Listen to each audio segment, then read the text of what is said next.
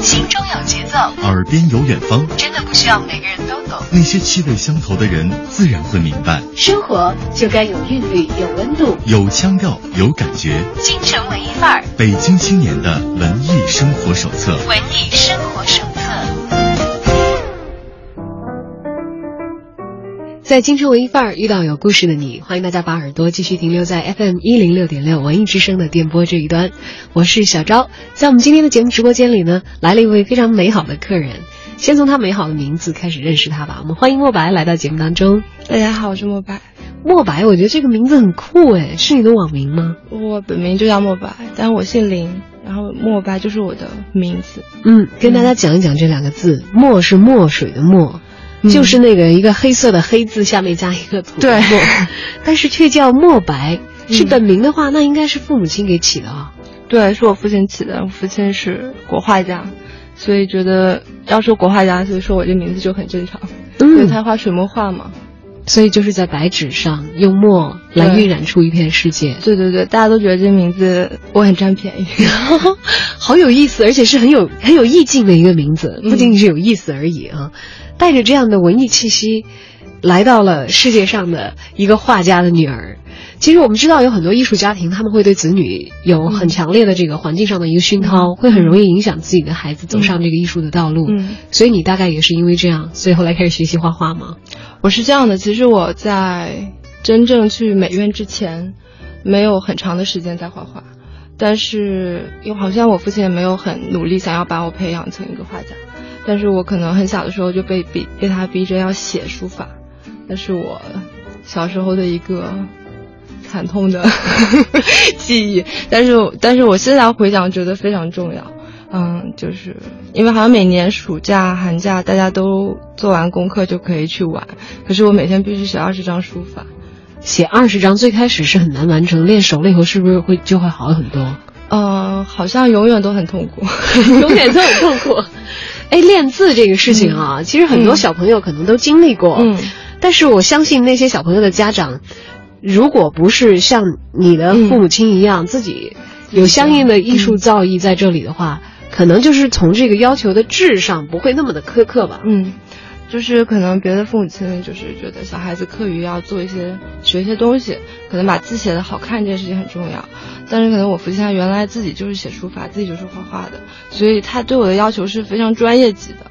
比如说，说他自己言传身教，所以对我对我天天我每天必须。嗯，写完字，然后他回来给我批改，然后改完以后告诉我哪里好哪里不好，重新写一遍，就感觉比上课还要辛苦。可是我暑假这么多年就是这么一直过来的，就是暑假一点都不比上课轻松啊，非常辛苦。我其实很喜欢上课，因为上课的时候下课了，老师就不会盯着自己了。但是暑假的时候，家里爸爸就是老师，就等于是二十四小时，他有可能随时对。随时进入对你的监督状态，对，而且学习的监督。呃，最重要是我很迷茫，我不知道为什么我要写这个，然后我有反抗的精神，所以有一年夏天，我写了一封很长的信给我爸，我没有办法，我很害怕他嘛，所以我没有办法直接跟他说我不要写，然后我写了一封好长的信，我跟他说。嗯，我的未来的人生方向在文学。我对书法，我不想当一个书法家，我对这件事情没有任何兴趣。然后，呃，大概这个是这个意思。但是我好洋洋洒洒洒洒写了好多，可能我写作文都没有写的这么顺畅。然后我把它放在，呃，我的书法那个书桌上，然后我就去睡觉。第二天早上可能七点多被我爸从床上揪起来，我说：“爸爸，我好困啊。”他说：“不行，你过来。”然后就过来之后，我以为他要教育我。他就把纸纸折好，说来写字吧。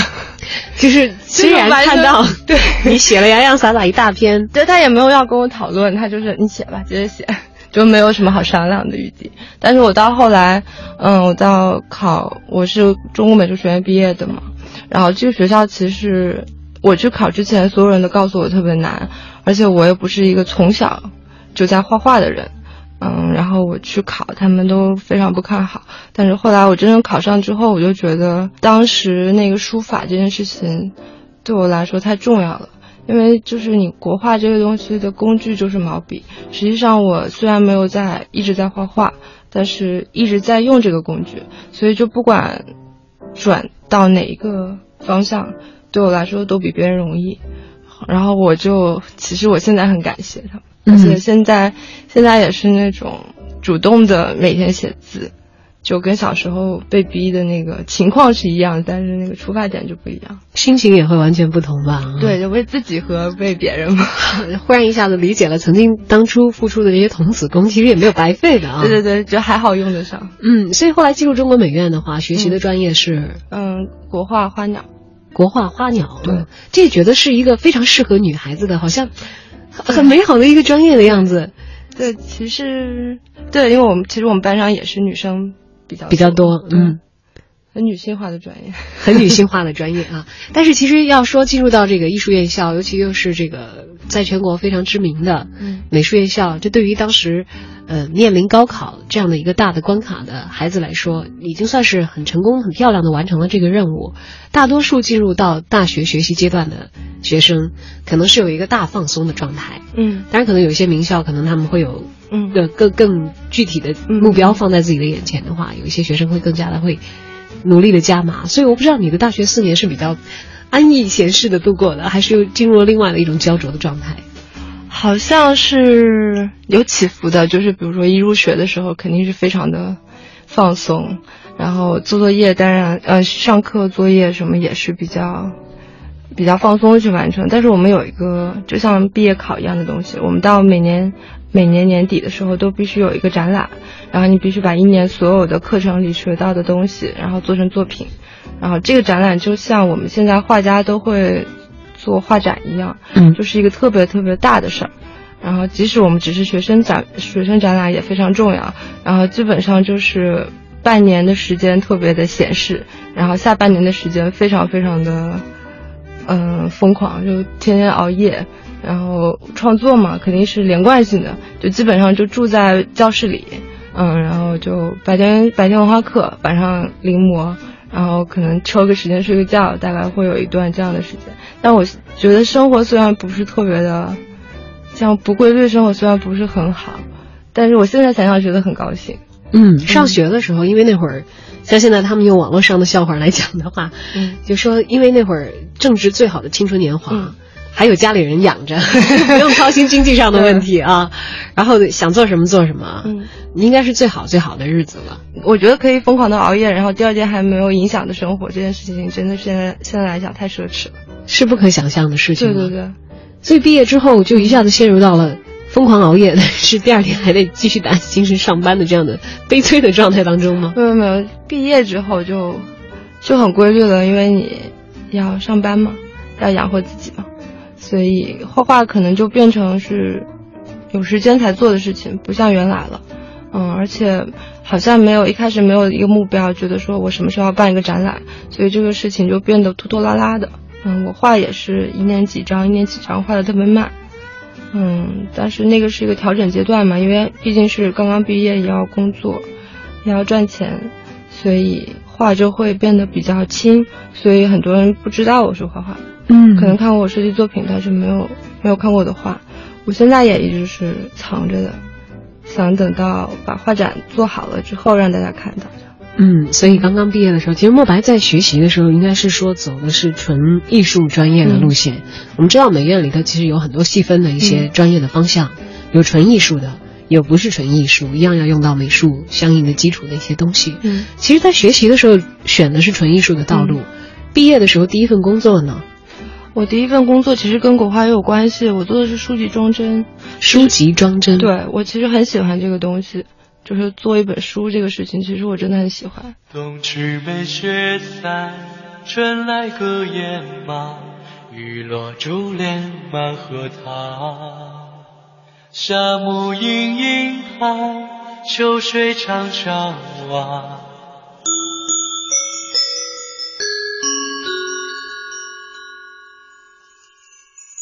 此去经年何时？踏红问过满园芬芳。走过杨柳堤岸，小河流水弯弯。小河流水弯弯。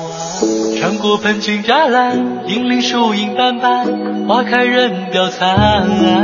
三年大不可休思，应有乔木在南。绕寻三尺围墙，若柳扶风，轻声跌宕。轻声跌宕。冰中起寒露四起，梦初醒，泪落两行。泪落两行。晚风迎不经意，打开朱红的窗，多么绕指凉。柴米蓑衣伫立对月，迎风独自彷徨。望穿秋水，等到凝眉成霜。只盼千年一句浪迹又何妨？愿与你执手摇过芦苇荡。望穿秋水，等到落幕成伤。只盼千年一刻促膝华长。何如生死两茫茫难为谁？谁说这情如水涨，别有念想。若多想会怎样？故人说有情鸳鸯，又来何方？不唱那钗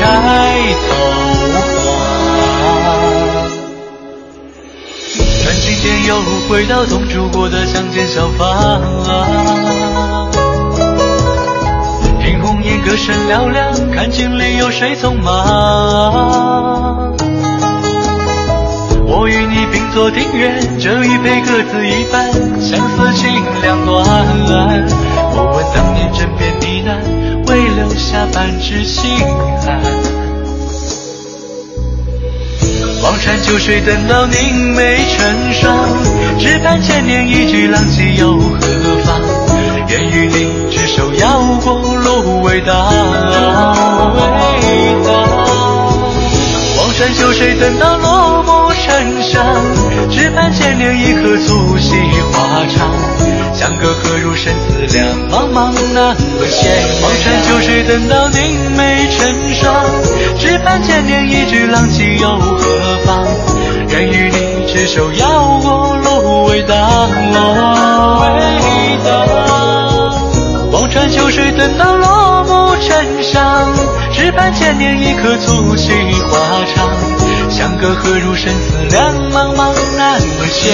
鸳鸯看情郎，春去秋来还在那眺望。鸳鸯藤困鸳鸯，还逃不过天各一方。青丝白眉随风飘荡，眉鬓嫣然寒霜。回忆中的情郎，愿只是虚梦一场，一盏灯到天亮，午夜太漫长。那碗汤药早已变凉，回忆还在一遍一遍的回放。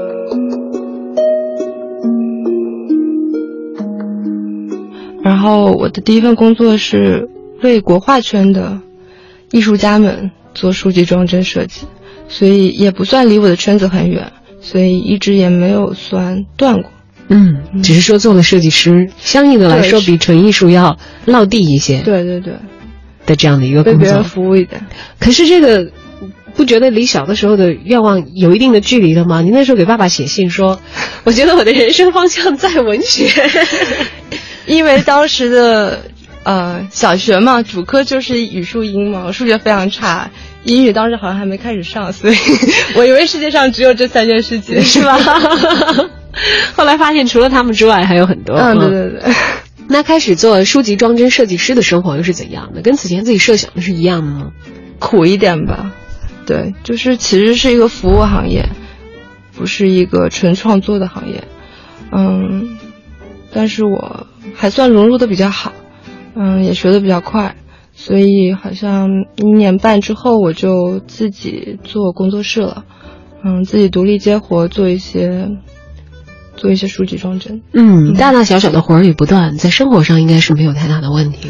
对，就是用几年时间解决了生计的问题，然后现在他可以比较没有负担的去画画。因为已经有固定的、稳定的收入的来源，嗯大概都会有一些陆陆续续的嗯 case 会到自己的工作室里来，不太愁这个事儿了。那我们就来，我们还是捡起画笔来搞点创作吧 啊！对，其实这个想法一直都有，就像你在讲即便即便是在很忙碌，工作有相应的这个很多的活儿压着的时候，自己也没有停止创作，只不过是会变得比较慢。嗯但是在这种慢下来的过程当中，是不是从另一个层面上来讲，也会积累一些不一样的感觉？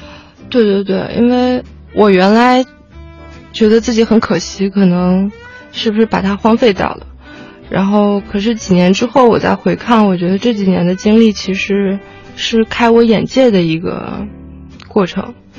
就是原来在学校念书的时候，可能更多的是在学技法、造型一些基本功的东西，但是实际上眼界和美感这个东西是更重要的。所以我好像在北京之后看过很多东西，而且我做的专专征主要是跟国画有有关，所以我看了更多更多的作品，有各种各样的。有的时候以前觉得怎么会画成这样，但现在我就能理解，即使我不喜欢，我也能去理解。我觉得这是一个嗯包容度的问题，所以这种这个东西对我来说很重要。嗯，嗯，看到了更多的东西，对也容纳了更多。而书籍装帧这件事情，目前现在还在继续的开展吗？嗯，对，但是我现在精选只做一些我比较感兴趣的，嗯，比如说包括如果这个东西我的自由度比较高，预算比较高，我能实现一些工艺和一些特别的设计，我就会愿意去做。还有一些就是这个项目我特别感兴趣，我也会很愿意去做。嗯，在这个行当里变得资深之后，有了自己可选择的一个余地，嗯可以去选择一些我真的是愿意投入其中的一些项目再来开展了。嗯那其实说起来，在进入行业以后，呃，一年半就开启自己的工作室，也是一件挺了不起、挺高效率的一个事情啊。最初的工作室是在北京的哪里呢？在北四环在北四环，当时是一个怎样的环境？其实是一个非常普通的办公楼，是一个非常非常普通的工作室，但是它是中国国画圈里边最好的一个工作室。然后我的老板，我当时的老板是一个非常非常有能力的人，他在嗯运营设计。不管是美感还是文字方面都非常厉害，所以我当时从他身上学到特别多。嗯，他整个，而且他有点像处女座，他非常非常的精益求精。对，非常非常的龟毛。我我当时在打工的时候，我会觉得至于吗？但是时间长了以后，我发现我就被他被被他被他影响，就是离开这么久，我还经常的记起当时他对我们的一些要求。对我也这么要求自己，我觉得他给我定了一个很高的标准，我还其实很感谢他。嗯，其实算是进到行业当中，在学习里头，嗯老板算是一个很好的老师了。，对虽然当时会觉得他非常的严苛，对。就像当年觉得爸爸逼你写书法一样。对，好像就要苦过来才觉得哇，原来是对的。嗯，原来是对的。他们自己独立门户以后，有一个小小的工作室，其实我们有的时候会很羡慕设计师，嗯就因为设计师工作时间会很自由，然后有自己的小小的天地。那实际生活当中的样子是这样子的吗？有很自由的地方，就比如说长假这件事情对我就没有什么特别的吸引力。就是我如果活跟活之间有时间，我就是放一个大假可以休息，我可以做自己想做的事情。而且因为 case by case，我可以自己控制这些东西的时间。嗯，我觉得这个灵活是最大的优势。对，但是压力也有，因为一开始自己出来做的时候资源不是特别好。嗯，有的时候要做一些自己不喜欢做的事情。那你最喜欢做的事情是什么？旅游，还有在家里宅着。在家里宅着，嗯，这件事情现在大家都很会做，主要是因为有很发达的这个现代通讯啊，有网络了。那么出去旅行的话，我知道有很多这个学画画的学生，那个时候就会跟着老师背着画板到处走。嗯。而其实，在进入到工作的时间了以后，很多人是因为可能时间的关系了，因为被 case 束缚着，嗯，没有办法往外。而当你又回归到自由创作的队伍当中的时候，首先去的是哪个地方？我第一次出国是去新加坡，但是当时参加一个画展，对，然后真正意义上自己想去出去玩的时候，第一个国家是日本，嗯，我特别喜欢日本，所以我到后来，嗯，平均是每年都会去一次，嗯，我比较喜欢那个国家，因为它很东方，但是它又是一种极简的审美，好像比较适合我的审美，对，所以像西藏和尼泊尔那种地方，刚好跟我的风格差的比较远，所以我可能没有欲望去。但是日本是我很喜欢的国家。嗯，我来描述一下我面前的莫白啊，肤如凝脂的一个女孩子，然后笑起来的时候会做一些小鬼脸，很可爱。南方女孩，但在北方生活的时间已经很长。就像刚才，其实我们还没有进入直播状态的时候，她告诉我说，她回到家乡去再说话的话，呃，家乡的嗯小伙伴们都会觉得她的口音已经非常的北方话了啊。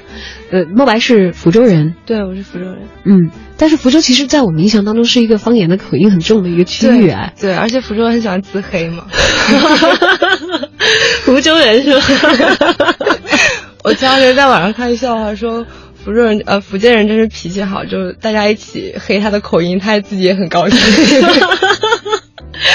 但这只是一个口音的问题了。其实，其实福建是会让大家觉得联想到很多很美好事物的一个地方。嗯，首先福建产茶，嗯，又有很美好的山水，嗯，南方的风物就是比较湿润的一个天气啊，有很多美好的东西都存在。当然，你是一个从那一个固定的美好的环境里走出来的人，像刚才讲，其实现在自己对于自己审美的。呃，开阔度也会打开很多，有很多以前自己觉得可能不理解、不容纳的东西，在你的眼中也会变得是美的一种。对，我以前觉得福州就是一个城市嘛，感觉跟所有城市都差不多。可是真的去看了很多地方之后再回来，我就会觉得这个地方有一些，因为它没有被很早的开发，当然现在有，但是有一些东西被保留下来。每年回去都会觉得。就是我也没有想到，原来我生长的城市是这样的。嗯，我我现在每年回去，我父亲也是非常喜欢出去玩的人，所以他说每年我回去，他会开个车带我到处转。他可能说啊，我最近又发现某个地方有个什么村子，啊，特别的漂亮。然后或者是那个地方的山，我发现一个特别漂亮的瀑布，我一定要带你去。然后每年回家，暑假，暑假现在少，可能冬天的话，我们会去很多地方玩。哎，我忽然发现你成年以后，你的生活有一个大的反转哎。在小的时候，觉得父亲是很严苛的，又是很害怕暑假的。但是我觉得你到成年以后，你回到家里，完全过上了小的时候可能梦想当中的暑假的生活吧？是怎么回事？我觉得这件事情主要是因为我父亲他在改变。就他，他原来是一个，他原来是一个企业的老总，然后虽然他也画画，但他后来有从商，所以他可能小时候没有更多的时间跟我一起。玩乐，但他以后，他变成了一个画家，所以他的生活方式就更追求他自己喜欢的那种，而不是天天在开会，所以他就会把这个方式传传达给我。当然，谁谁都愿意出去玩，但是家里如果有个人张罗这件事儿，而且有个人特别乐衷于这件事儿，你就会觉得这事情是一个理所当然的事情。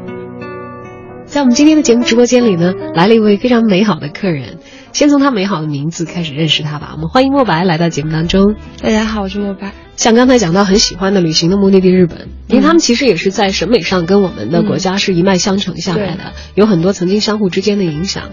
也给你留下印象深刻的旅程有哪些？我们第一次去日本，然后觉得特别喜欢他们的工艺品，所以在找到合适的店了之后，就像土豪一样的买。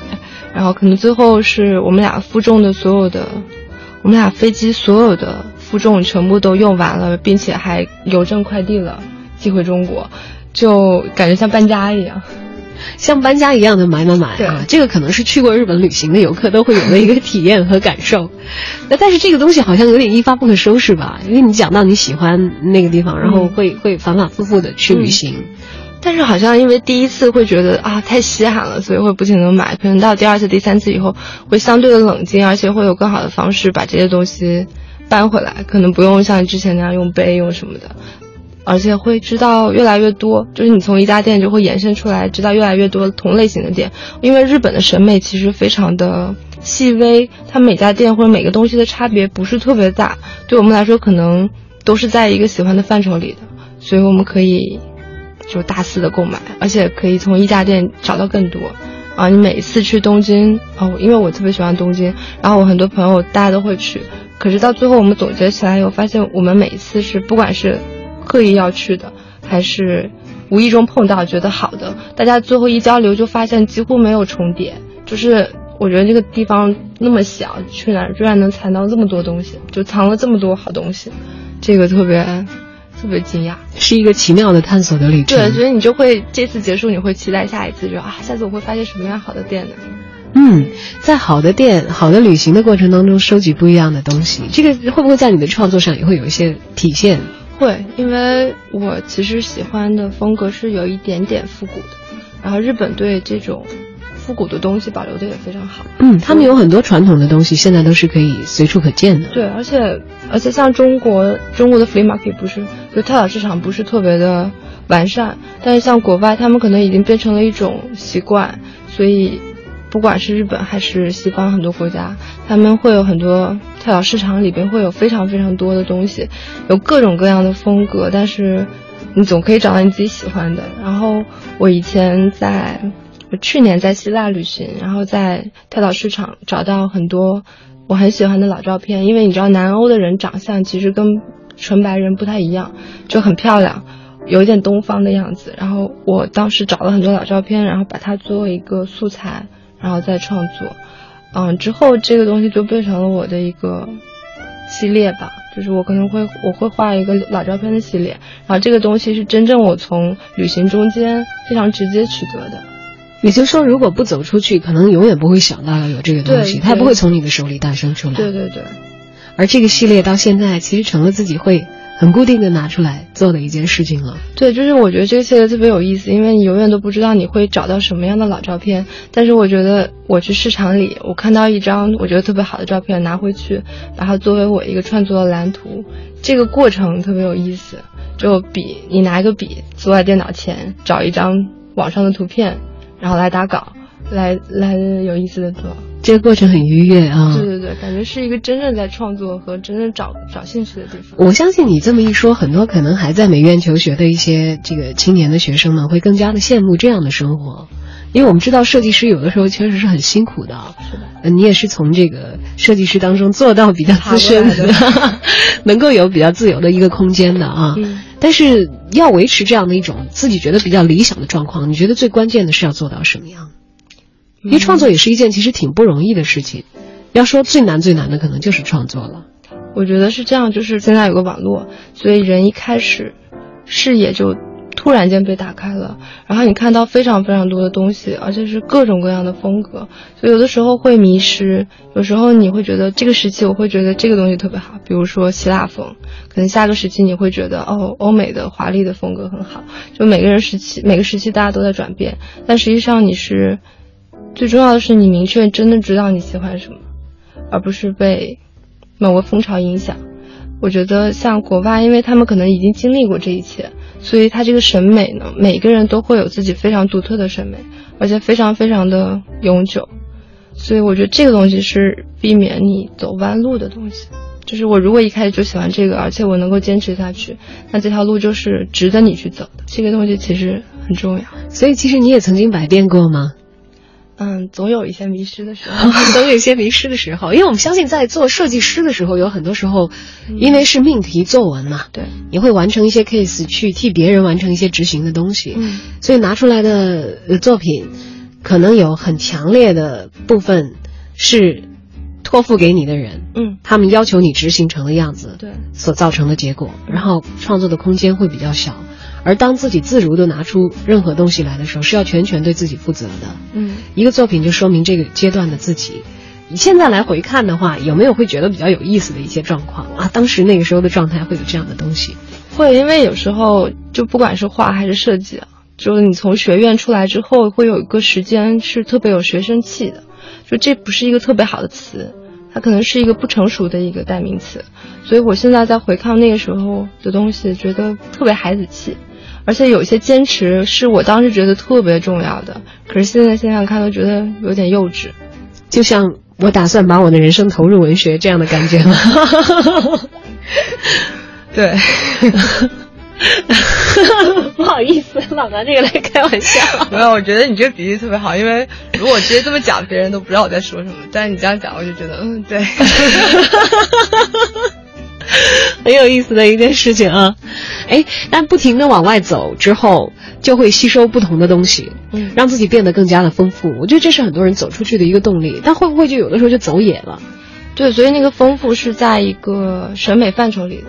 我现在可能更重要的东西是把一些东西做减法。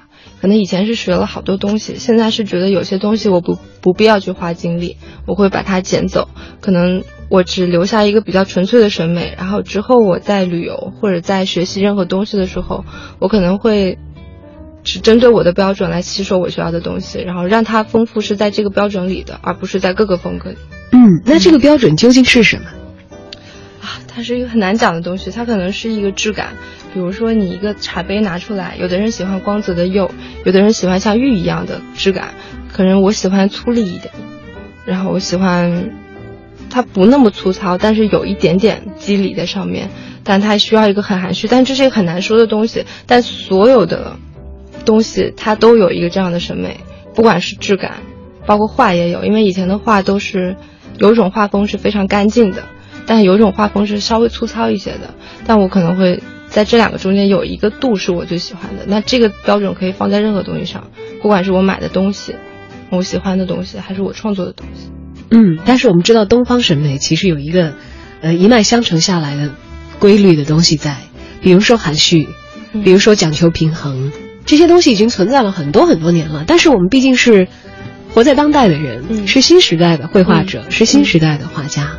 所以这些东西又怎么样在自己现在的作品当中来体现，而显得不那么的陈旧呢？对这个问题，其实我也一直在考虑。但是因为我本身的学习，从一开始就我们家吃的第一口奶，就是我学的第一笔，可能就是非常传统的中国画。所以有些东西，它是第一次接受给你的，所以它好像很难改。所以我觉得不要去特特别的考虑这件事情。它可能自然而然，因为我一开始就学这个。如果我一开始学的是西画，而且是很当代的西画，我可能骨子里就是那样子的了。所以这就是我们国画里边说喝的第一口奶是什么样，就决定你以后是什么样子。我就不怕自己过于传统，只是怕自己把自己把自己封在传统里边了。但是传统里的审美呢，其实也是各种各样的，因为中国的那个朝代是经过好多个民族的。融合在每个时期，它的审美其实不是那么一样。我们可能只了解一些鼎盛时期的，但实际上有时候我们看那种陶器或者看一些东西，那些旧东西在你面前，有的时候你会觉得这真的是那个时候人做的吗？它并不像一个古人的东西。我们可能对那种传统的东西是一个概念，但实际上那个时期的人，他们是当代的人，他们也创作了好多东西，可能跟我们现在也有一些贯通的地方。包括一些不那么有名的画，有些画可能它没有名气，但我第一眼看，我说这真的是古人画的吗？它的用色或者什么的特别的当代，所以这就是，我觉得这是不用特意去想的一个问题。嗯，也许我们脑海当中所存在的那个传统，只是我们的臆想，是一个概念。对。而说回到画家的创作上来，总会是有一个阶段性的展示，要让大家可以看到这个时期的自己的啊。所以近期。莫白有在筹备的画展吗？或者最近期刚刚完成的画展是什么时候了？嗯，我近期在今年九月份会有一个比较个人的画展，可能这件事情我已经准备了，我口头说可能已经有三年了，我实际上在操作已经有两年时间，但是因为我创作特别的慢，并不是画的很慢，而是我想的特别特别的多。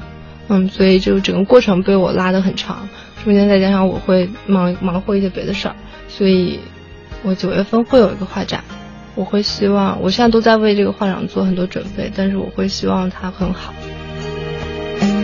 雨的气息是回家的小路，路上有我追着你的脚步，就像片。保存着昨天的温度，你抱着我，就像温暖的大树。雨下了，走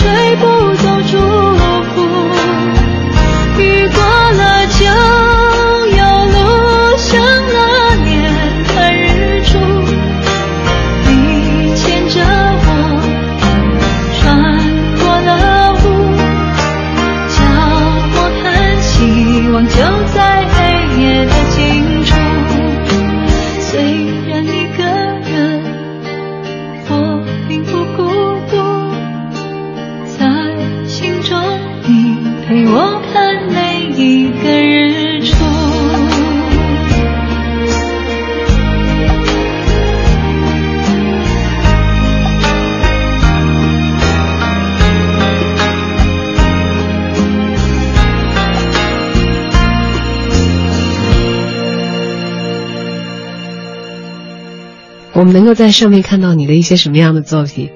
我这次可能虽然我是花鸟专业啊，但是我最近这几年一直在旅行，我特别喜欢自然、特别野味的东西，所以我这几年的画主要是偏山水一点。我会画很多很多的山，然后我特别喜欢滑雪。我去年花了非常多的时间在滑雪这件事情上，所以我那个时期的所有的画都是雪山。对，所以这个是我的生活状态，就是我可能没有办法出去玩，我就在画我的山和我的水。然后当我出去玩的时候，这个东西可能就放下了。然后我如果很喜欢滑雪，我就会不停画雪山。我觉得这是我，我用我的画反映我的生活。嗯，好棒的一件事情，在没有雪的季节，也可以跟自己的爱好有一个非常近距离的接触啊。不过倒是看你的样子，真的看不出来，因为你看起来好像不是很抗摔的样子。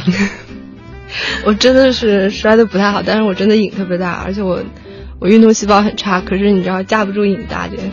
对的，只要有自己想要去参与的热情，很多事情不足为惧的啊，享受它的乐趣就可以了。更何况这个乐趣还可以衍生出很多创作上的灵感。嗯，我也没有想到。嗯，你可以想象一个在当代，在今天以画为业的女孩子，她有着自如的生活，有着宽广的天地，所以她在纸上所呈现出来的世界也会是格外开朗和明亮的。雪山是其中一个很重要的部分，那其他还有哪些部分呢？就是我很喜欢蓝色。所以我这个系列的东西基本上是以蓝色为主的，嗯，蓝色和白色吧。所以我在这个系列里边尝试了特别特别多的各种各样的蓝。就以前我们国画里边最传统的蓝色是花青，它是一个基底色。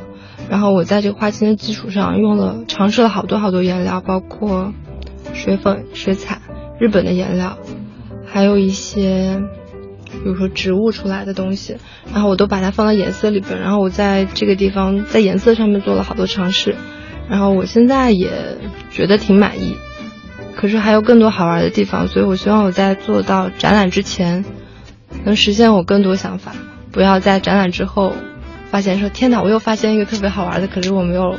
拿出来，嗯，当然，如果有那样的想法，可以在下一次展览的时候再接着实施啊，啊，我我很感兴趣，有有哪些先期的观众是看过你的这些作品的？我觉得可能身边比较亲密的人应该是看过的吧。对，因为是我肯定我画出来以后是给我父亲，他会跟我交流。他虽然是一个很传统的画家，但他很鼓励我在奇怪的方面做尝试。然后我的男朋友他会给我很多意见，而且这次这个画其实我一开始画出来之后。我特别的迷茫，我不确定，虽然我自己很喜欢，但我不确定别人会怎么想。但是他给我肯定嘛，那不管怎么样，他都不停在肯定我。我觉得这个东西特别重要，对。然后还有一些我的朋友，嗯，有没有一些人看到你的画之后给出你的反应，其实是你完全所没有意想过的？因为我们知道，产生一些新的理解，往往是在这个艺术欣赏的过程当中很自然的一件事情。因为来自不同的眼睛，哪怕看到同一个东西，可能会和创作者的想法也会有一些相差异的地方。有的人是没有反应，就是他会觉得哦，这是什么？这是插画吗？还是这是一个什么画？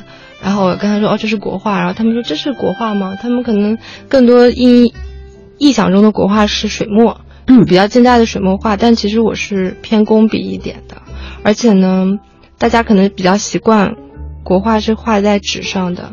但实际上，最早的国画，我们不说壁画的话，最早应该是在绢上。所以我这次我很喜欢绢这个材质，所以我从大学一直到现在，我特别坚持在绢上画画画画。其实绢有特别多烦人的地方，比如它会漏矾，它会让你画了非常工整的东西，到最后毁于一旦。但是它这种。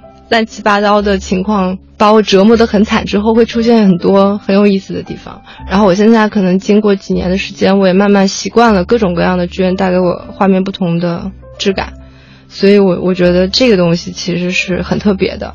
而且别人会说这是一块布吗？就他看我的画面说这是个布吗？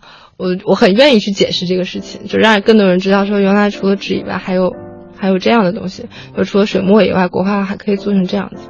我觉得这个东西很有意思。嗯，所以当那个展览开幕的时候，应该你会不厌其烦的说上很多遍这样的一个话，啊，当然在今天听过节目的朋友，到到当天也可以再去接着 跟我们的墨白聊一聊，因为你可能会在跟他的交谈当中了解到更多他艺术创作背后的更多细微的东西，也来看一看在今天我们青年的国画家是怎样在工作的，而也通过展览最近距离了解一下他们的工作的成果。那这个展览我们会在哪里看到呢？我们只知道时间，现在还有一个很重要的信息就是地点。嗯，在北京的国子监，国子监街有一家店叫帆起客厅，然后它是一个卖家具的地方。但是我觉得画本身就应该，它本来就是一个装饰品，它并不是一个单独的东西，它可能需要跟空间有个更好的关系，所以我会把它跟家具放在一起，做一个比较完整的展示。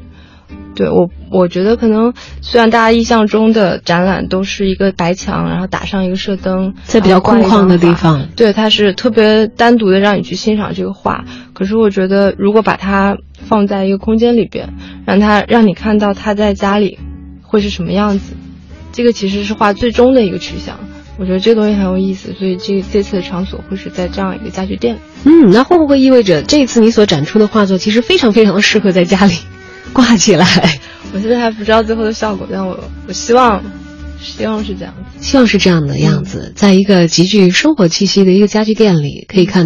子，希望是这样的样子，在一个极具生活气息的一个家具店里，可以看到莫白的作品在墙上的一个呈现啊。但是其实画也不仅仅可以挂在墙上，哎。比如说摆在桌子上，然后摆在桌子上，我很感兴趣画家的工作室里自己画是怎么放的，因为画多了以后，会有一些是躺在画板上半成品，嗯，有一些是已经完成了，比较完好的放在一些地方，嗯，还有一些就像你讲在桌子上，嗯，好像似乎画室里头把画挂在墙上的情况也有，但是不是全部，对，因为它。嗯，其实画室的面积有限，画需要摆放的时候是需要有一定空间的。到最后你算出那个面积是摆不上多少张画的，而且摆太多画会比较像画廊，对，会比较干扰自己创作的感受吧。所以，所以到最后那个画可能就是这个墙上靠一个，因为如如果画很大的话，它可能卸下来就放在墙边。如果像国画，它是可以从一个框上卸下来，卷成一个卷轴收藏起来的。工作室个人个人样，非常的有个人的习惯的痕迹在里面啊，每个人都。特别不一样，哎，而卷轴这个东西，往往是很多人，尤其是不了解这个行内的情况的人，他们对于国画的一个标志性的一个认识。就像我们开奥运会的时候，也会看到一个长长的展开的一个卷轴。嗯，现在我发现好像很多地方，在国画的装裱方面已经大量的更替了这个原来传统的这样的一种方式，因为好像卷轴对于这个画的这个悬挂和保护，会比那些硬体的支撑的要来的差一些。是的。卷轴它主要是因为有那个湿度和温度的影响，它会影响它的那个画面的平整，所以而且比较现在因为现代人创作现在的画嘛，有些画风并不适合卷轴，所以这个东西也慢慢变得更小众，变得更专业化。我们这次我这次的画的装裱也是尝试一些比较西方的。西方绘画的装裱方式，就因为我比较喜欢直线条或者比较干净的东西，所以我这次画也会是一个很简单的木头，很直线条的东西，没有太多花样花样。我觉得可能框跟画搭在一起会比较好看，这件事情其实是最重要的。比这个形式要重要的多了。当然，其实这是一个融合的时代，就像我们眼睛所见，我们身所处的城市，都可能融汇了来自世界各地的各种各样的资源，呈现出各种各样不一样的样态。而艺术家的工作，可能有相当的一部分在于提炼，提炼出来那些我们所感受到的，但是却没有把它们凝聚在一起的东西，通过自己的创作呈现在你的眼前。这也让我对这个九月有着十分的期待，看一看莫白在二零一五年的九月份的时候给我们呈现出来，他在过去的这几年里所积累下来的关于生活当中美好的感触。今天也非常感谢莫白来到我们的直播间，跟我们的文艺小伙伴分享了非常快乐的一个小时。也希望你接下来的创作可以更加的顺利美好。遇到有漂亮的地方，要告诉大家 应该要怎么去。好，谢谢。然后我们也会从你的展览，从你的画作当中去寻访更多生活当中的美好之处。谢谢，谢谢，再见。